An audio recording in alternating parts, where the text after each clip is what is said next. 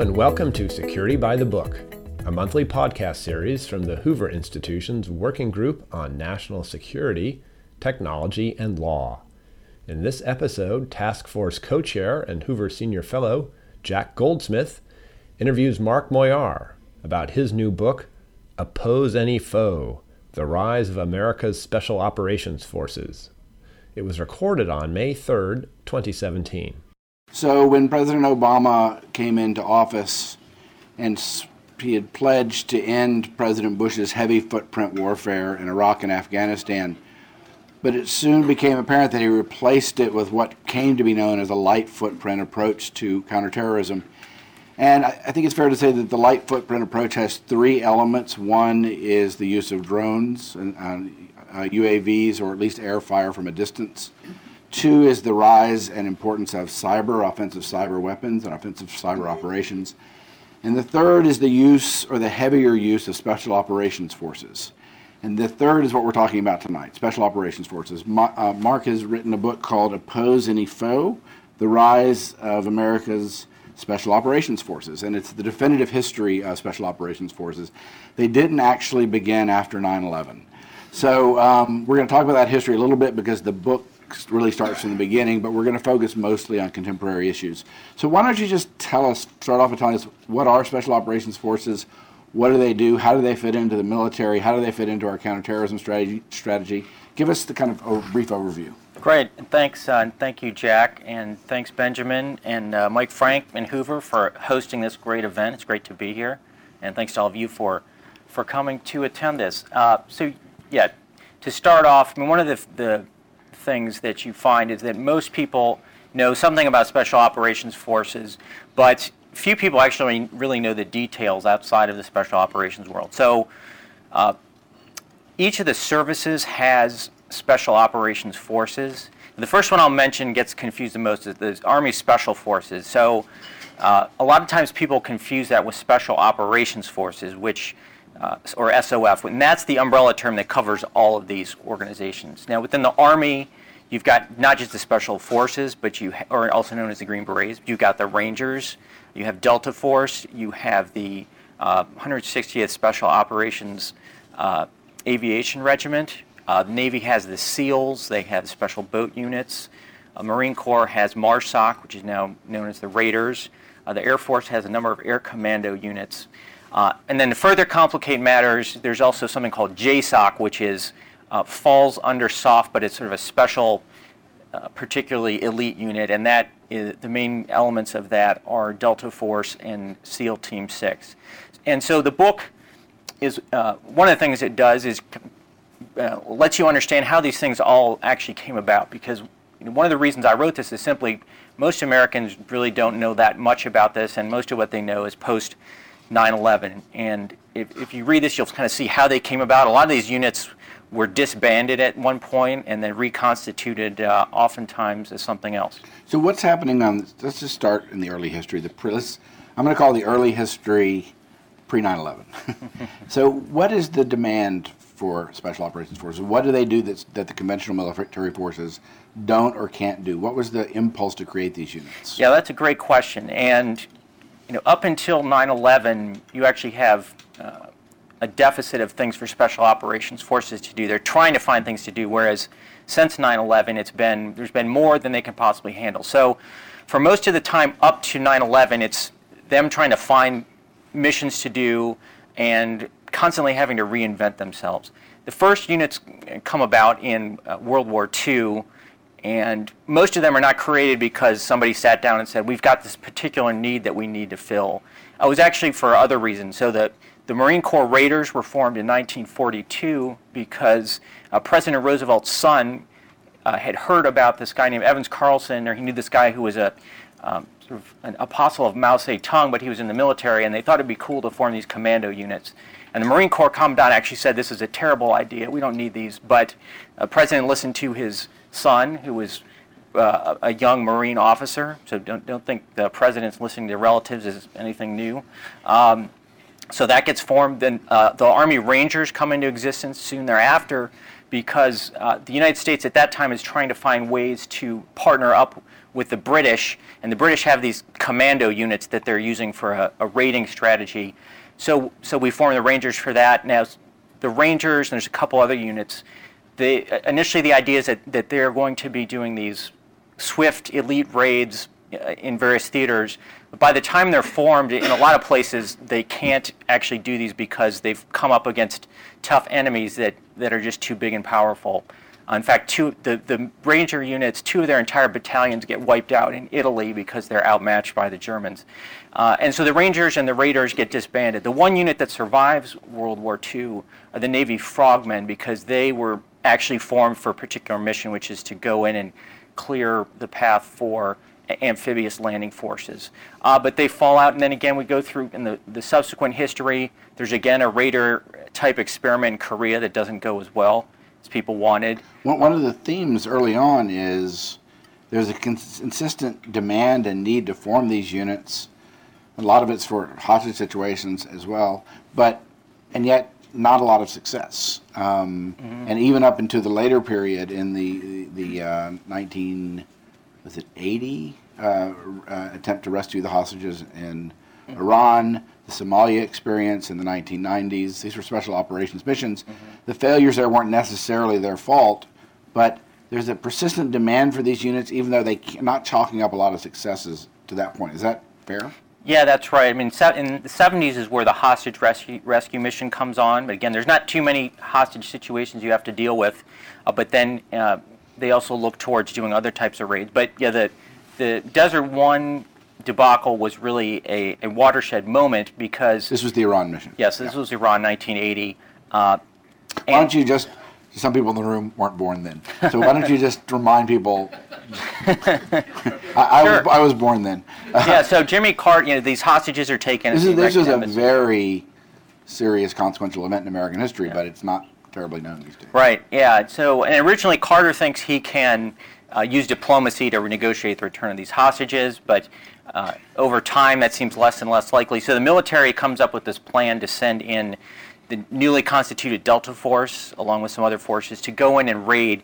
Uh, now, what happens on the mission is that uh, they never even get to Tehran because they they assign eight helicopters to this mission, thinking that they only need six. So if two go something happens to two of them, they can still go. Well, it turns out three of them break down, and so they have to abort the mission in the desert, and then on, on their way out, there's this crash, and eight people get killed. So it's a big disaster. And, and this, uh, ironically, is actually a boon for special operations forces in that it creates the impetus for new resources and authorities. So after that, you have JSOC being formed, and you have aircraft who are dedicated just to special operations rather than what you saw in Desert Storm, or Desert One, excuse me, where you had uh, all these aircraft just brought in ad hoc from other places. And then so and so they, then the, the momentum builds in the 90s, but they really come into their own after 9/11. So just and I'm sorry asking you some more thematic questions, but just run us through the high points of that history, which I take it are Afghanistan, um, the use of special forces, especially in, in, Iraq, and I take it the Bin Laden raid, or three of the high yes. Points. Well, so in um, in 2001, President Bush is trying to find things to do against the Taliban before we can mobilize our big uh, military forces to go in, in, in great strength. So the CIA sends some folks over very early, and then soon thereafter, the Army Special Forces are asked to, to send some people over.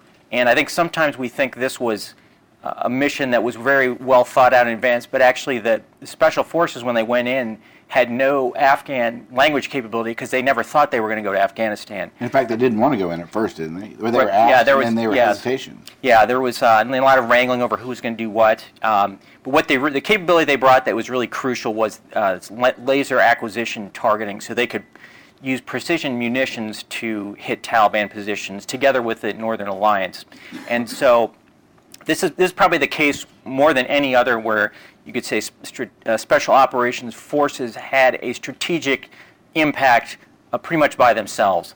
Uh, so, and again, a lot of this owes to the Northern Alliance, but the, together with the Northern Alliance, they destroyed the Taliban. So this is a huge boost for uh, the special forces, uh, in particular. Other parts of SOF less involved. But then we get to uh, Donald Rumsfeld comes in, like a lot of politicians, he knows nothing about special operations forces, but he starts to hear about JSOC and thinks. He likes the idea. Yes, and so he, the idea of global manhunting, it really uh, gets going with him. And uh, so there's this effort to develop the capability to go after Al Qaeda in all these different countries. Uh, and it actually turns out to be very difficult, uh, foreshadowing later problems that. You just know, to say a little bit more about what you mean about going after Al Qaeda. Well, what, so, just give us a, an illustration of what that involves. Well, you know, at the time they knew I think at least 20 countries there were Al Qaeda operatives running around. You know, this is 2002, and so the idea was you could either go capture them, interrogate them, or kill them, or do something. Um, but what they found figured out is that uh, State Department didn't like letting these military guys in all these countries, and that's a problem we've seen continuing today.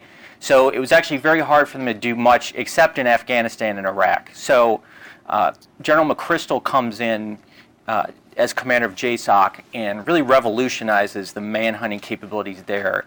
And this is only possible because of what what happens in information technology. You suddenly have all these people using computers and cell phones, not really knowing that uh, American Big Brother's listening in on them, and so you've got this you know, huge upsurge in manhunting capability that, that is used in Iraq. Uh, really unprecedented surgical strike capability, and causes great damage. What are the numbers per? Is it? It gets up to yeah. It, it, was ten. It was ten raids per month when he came, and it was got up to 300 per month, so 10 per night, which is really astonishing. I mean, I, you know, I'd looked at if you look in Vietnam where we tried to do something like this, it was almost impossible to get the information to do that. That was one of the striking things is the intelligence collection aspect got very sophisticated, in getting their computers, their telephones, downloading the information and using it, if not in real time, to go after their friends or colleagues the next day. And that's one of the things that enabled them to generate the, the speed. Yeah, that's right. And so you would actually think a lot of people thought this would just decapitate the insurgency. Mean, starting with when they got Saddam Hussein, people thought, well, get rid of Saddam and his sons. But it turns out the insurgents actually are able to withstand these you know, very severe drubbings, and it takes U.S. conventional forces coming in uh, ultimately in 2007 because they are needed to hold ground. You can kill lots of insurgents, but if you can't hold ground, then generally uh, you're not going to succeed. And the same thing happened in Afghanistan. And with the Bin Laden raid, as you point out, that was a successful operation, but it didn't didn't lead to a lot of progress in the war against Al Qaeda and associates in any event. Right. I mean, Al Qaeda was able to, you know, they've developed a deep bench. Um, you know, Bin Laden certainly had attributes that no one else could possess, but Al Qaeda hasn't gone away. They've been able to thrive. I mean, they'd already by that time sent people out in a lot of different countries, so they have a lot of franchises that are successful, uh, including ISIS, which broke off from them.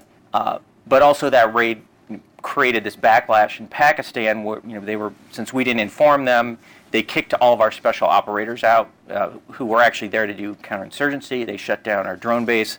Um, you know, I think Pakistan it's actually faded from the news, but it's a place where you know I think we should we need to to be continuously vigilant. So what, this leads finally to one of the critical themes of the book, and that is, and I thought it was a surprising claim, not because I disagree with it, but because I'm surprised anyone disagrees with it. And the claim is, and you should explain what this means, that special operations forces can be tactically very successful, but for strategic ends, they're not terribly useful. Uh, and you, so there are a lot of short-term, small successes, but they're not leading to progress in the war. Is one way of putting that. Could you flesh that out and tell us why you think that? Yeah. So when they start off, they're very small in World War II, and everyone understands that they are just a tactical instrument, uh, part of a much larger enterprise. The idea that they can be a strategic instrument starts to take off with the creation of SOCOM. And the first real test of this is in Somalia in 1993. Uh, you may recall we had, for a while, we had a large Marine presence there, uh, but they pulled out in 93. And, uh, but we still had this bothersome guy named Aidid who was uh, interfering with our efforts to nation build. And we had very ambitious plans for building a state in Somalia. And so they were trying to find a way to get rid of this threat. And uh, there were certainly some at the time who were arguing if we bring a Delta Force with decapitation strike, we can sort of solve this strategic problem of Aidid in these militiamen. So that's so they go in there to do that. Now, uh, most of you probably seen Black Hawk Down or read the book. That's what ultimately happens. And uh, you could argue, had we kept pushing, you know, after the raid that doesn't go so well, we push special operations force say, hey, we need to keep going. We actually have killed a bunch of bad guys in this raid, and we need to go after Aidid. But but President Clinton uh, was sort of mortified by the image of Americans dragged through the streets, and so we pull out. And as a result of that, and cl- the clear lesson for most people is that that uh, the SOF have been oversold. You can't just go in with a raid and, and take out Aidid. And uh, so that, that idea really fades, but it comes back after uh, 2001 when we see the special forces uh, helping overthrow the, uh, the Taliban. And uh, I think, again, you know, you have to look at the specific conditions. I think that was a peculiar moment in time, and, and you know, we tend to a lot of times take so much credit for ourselves when uh, in most cases it depends a lot more on, on, who the local actors are. And if you actually look in Afghanistan, shortly after uh, the Taliban is overthrown, we try to use special operators with a different group of local militias at a place called Tora Bora, and those militias let us down. And, and so uh, you see a bit of a fall off, but I think we've, we've continued to see this idea of a strategic actor. And, and the light footprint you mentioned at the beginning, there were certainly some who, would say, who were saying uh, in 2009, 2011, uh, you know, the Iraq, Afghanistan big uh, wars are not really necessary. With, with these special operations and drones, we can actually keep these problems at manageable levels. I, I personally think that turned out to be a huge mistake because when we pulled out quickly of Iraq, uh, we saw things collapse, and Afghanistan, uh, the pullout happened again at a pace faster than the military wanted, and we have um, we saw a lot of the gains uh, evaporate. So, there. just so everybody understands, what, explain what you mean by Special Operations Force not not being able to, to achieve strategic success. The uh, I, I, think I know what you mean, but I just want to make sure everybody else does. So. Um, the, the concept, again, put in its, its more extreme form, is that essentially special operations forces can achieve the strategic ob- objectives of the United States without conventional military forces uh, taking part. You know, you know, clear, clearly, they can make contribu- some contribution to the strategic um, enterprise and tactics lead towards strategic ends. But the theory really has, has been that strategic special operations forces can actually do this without the conventional forces. And, uh, and this, of course, has not gone over well with the conventional forces. But again, I think there's still, we, we hear some of that. And, and of course, too, a lot of this gets entangled in budget battles. And so special operators are, like any other part of the government, are trying to show how important they are and why they deserve money uh, more than, than someone else. But the criticism after Somalia is basically, I think, one of the criticisms in your book, which is they're not really. They're they aren't all that they're built up to be. They can't do what they've what we hope they can do. Right. Well, certainly in some people hope they can do. Yeah, certainly strategically. I mean, there's also the question of can they even achieve tactical success, and uh, they but have. You need to explain what you mean by tactical and strategic. Yep. I still don't so, understand quite. So tactical success would be, uh, you know, simply winning whatever battle or completing whichever raid they are sent on. Um, you know, so in the case of Somalia, they um, you know, they went on a raid. It wasn't for Aidid himself, but they went after someone else. And because his helicopter gets shot down, they end up we end up suffering 97 casualties. Uh, we get, you could say that operation at least detained some people we wanted. Um, but the larger strategic objective of bringing st- uh, stability to Somalia clearly fails because we are forced um, to leave. Again, you know, special operations are generally quite good tactically, but a lot of times the situations they are put in are just so difficult. You know, Desert One being another example where um, you know the, the the situation was just so tough that even the best people we sent were not able to complete the mission.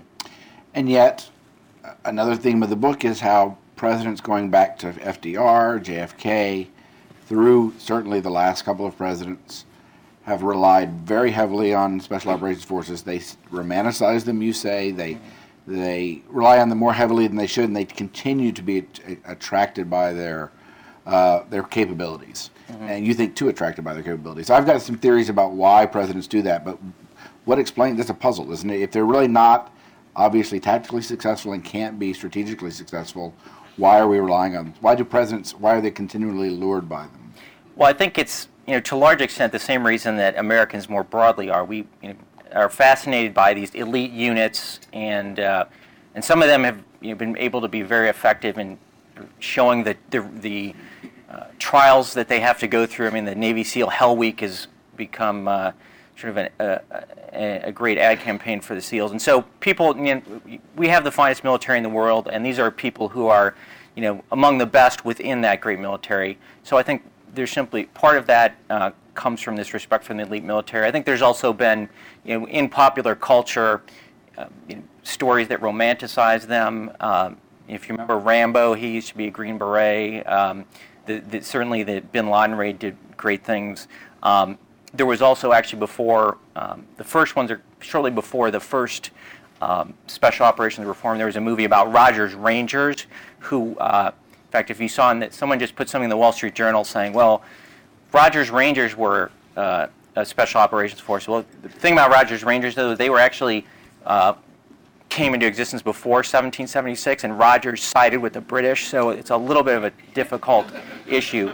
Um, but that's again, there's this romantic notion that these are, you know, to, to some extent almost superhuman figures, and that's where you can get in trouble because then presidents start to think these guys can do anything when, you know, again, they're great, but they're but they are uh, only human. But isn't another element of it that their stealthiness and their tiny footprint? So presidents, for the same reasons presidents are attracted to covert operations, although a lot of most special operations aren't covert operations, but isn't part of it that they can achieve serious consequences and help tactically, if not strategically, without anybody knowing about it, without it being on the front page, without having a big footprint, with fewer casualties perhaps because mm-hmm. you don't without with with much less expense. Mm-hmm. It doesn't seem crazy, especially in modern times. Well, it, again, it depends on what we're accomplishing, but but isn't that the main attraction? That, That's that, certainly that you can achieve things and keep it off off the front pages, and it's less expensive, and there's less publicity. I think that's certainly been important for for some presidents, and uh, again, we go through cycles where presidents uh, are trying to minimize our military involvement. Uh, either it's we're after a war, certain presidents are just less comfortable with American force, uh, but certainly, you know, President Obama was trying to reduce our military presence overseas, but he didn't want to be seen as soft on defense. So this is one way you can do that. You can say, well, hey, we are using these special operations forces, but again, as you mentioned, they're they're less expensive, they're less controversial. Uh, again, keeping them out of the public eye can be valuable. Lyndon Johnson in 1964 uses them because he wants to hit North Vietnam, but he doesn't want people to know about it because he's actually running as a peace candidate.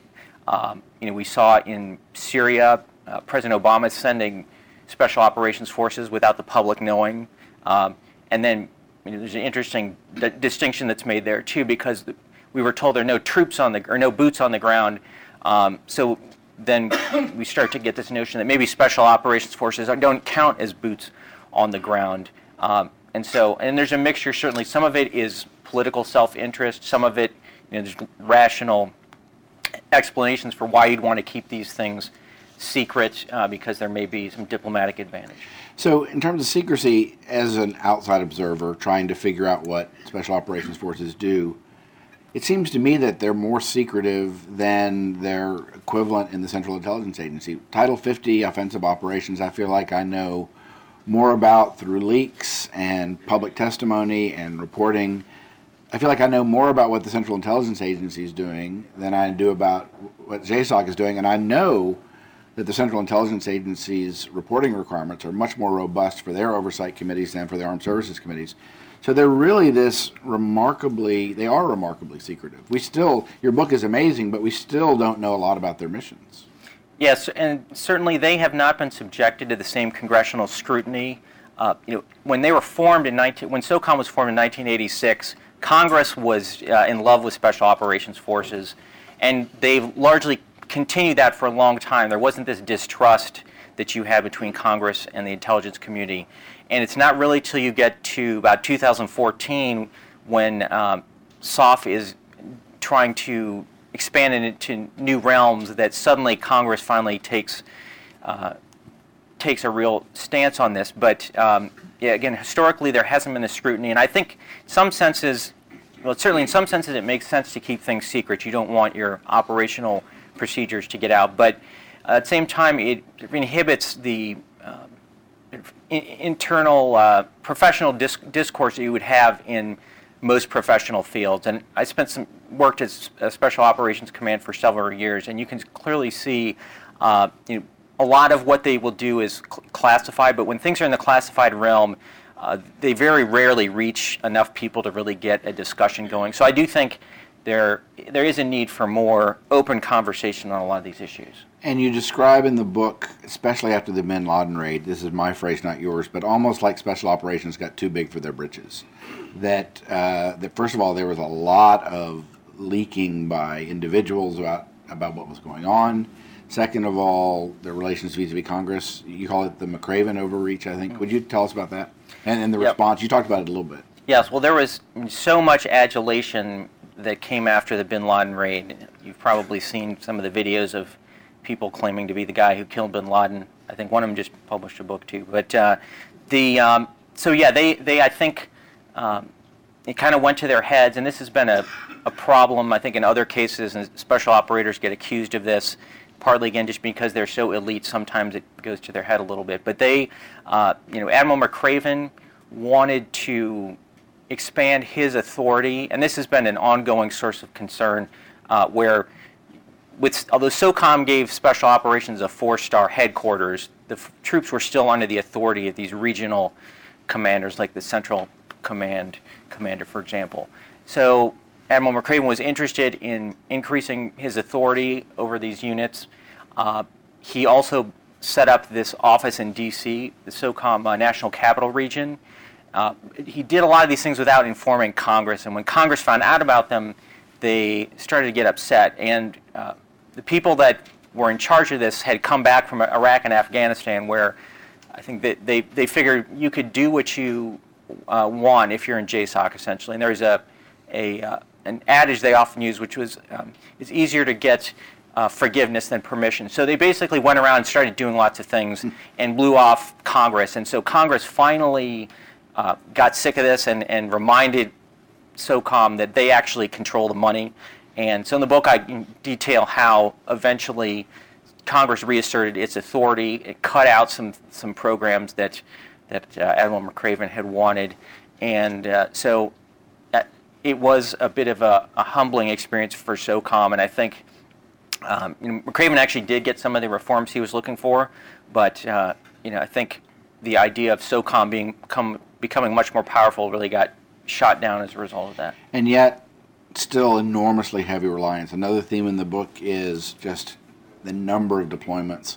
And one of the things I wasn't as, as well aware of was just how what a devastating impact it's having on the members of Special Operations Force. Can you talk about that. Yes, in fact, uh, General Thomas and the uh, acting ASD SO/LIC, Theresa Whelan, just yesterday were talking to Congress about this, and they said how these uh, unending deployments are taking this uh, psychological toll, uh, high rates of suicide, substance abuse.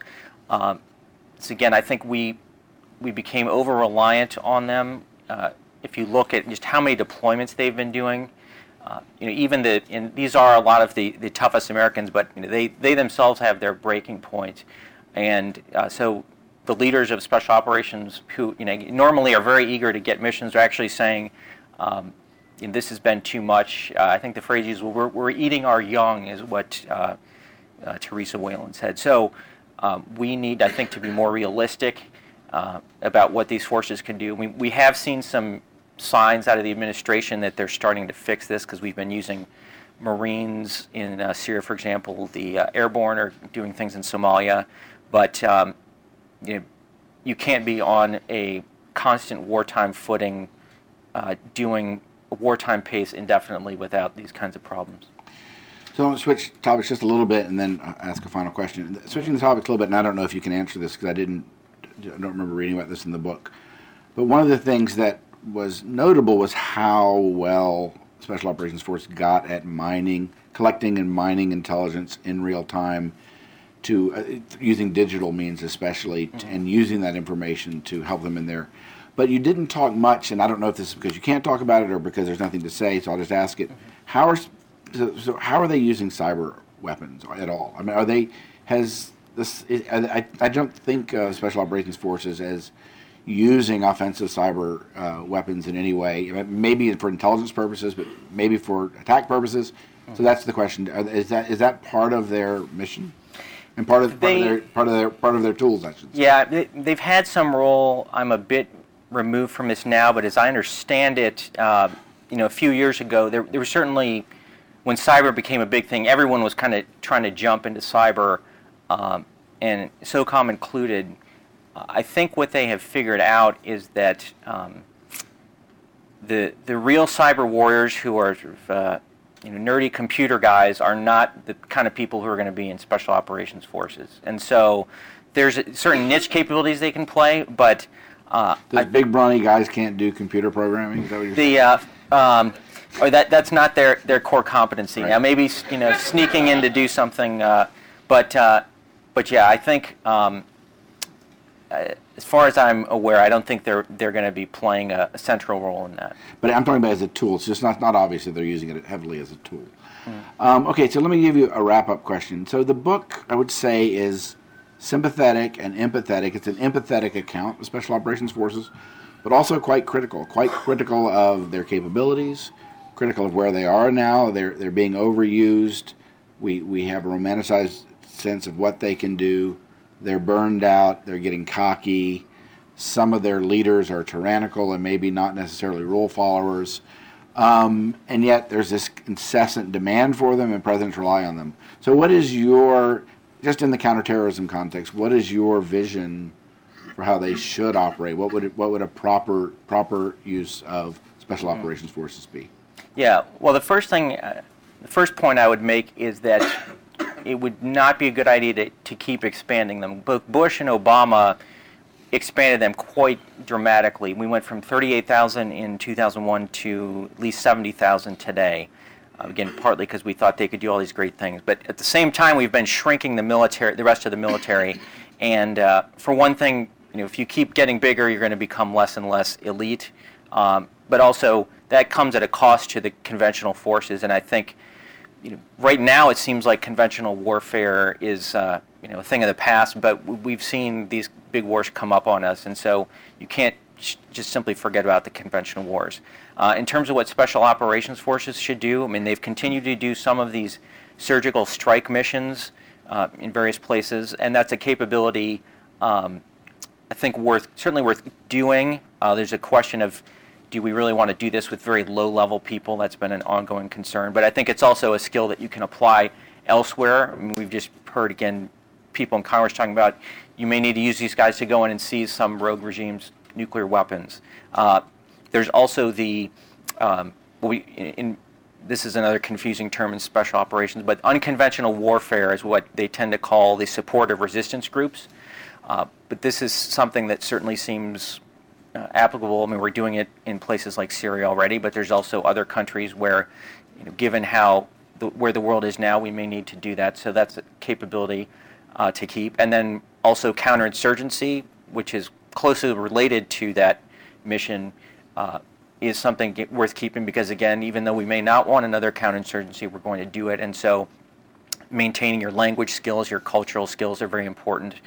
Um, but a lot of what's being done and will continue to be doing is, is uh, you know, what we now call capacity building, which is mainly training and education of, of our foreign allies. And in the book, I go into some why don't you just say a few words about that? Because that was the biggest black box for me, and I learned just because I think most of what they do is training and education. Mm-hmm. I mean, mm-hmm. if, if you just look at the whole 75,000, mm-hmm. I think more than half of them are actually engaged, or at least a good number of them. So why don't right. you just in closing say what that piece is? Yeah, in the book I kind of summarize it. If you're really interested, I wrote three monographs for JSOU, Joint Special Operations University. Um, but the key points, uh, well, what I would say is this started with the Kennedy period, but it was done very on a very ad hoc basis, and a lot of it's been short term, uh, a lot of times six week courses where you go in and train someone and leave. We have. But they're training them in, in special operations. Not necessarily. Okay. Sometimes they do. And that's an interesting question too, is because do you want to create elite units? And I argue usually you don't because these countries need more than elite units to do things um, in, in, a lot of cases. But what we found too is these short-term missions don't really have lasting value right. because, um, for one thing, it's just not a lot of time to learn a skill. But a lot of a lot of the problems we see in these countries is not just skills, but it's sort of cultural attitudes, and you need to a prolonged, persistent presence. And this is something we've learned. Uh, that SOCOM has, has certainly learned in the last few years. Um, but Colombia is probably the best example of we, where we had this long presence, and you build. You know, the, the most important change is generational, uh, because the biggest problems are cultural. Right. Thank you. It's a great book. Mark will stick around and talk if you want to speak to him uh, in close quarters afterwards, and he'll sign books as well. Thank you very much. Great. Thank you. Thanks very much. Thanks for having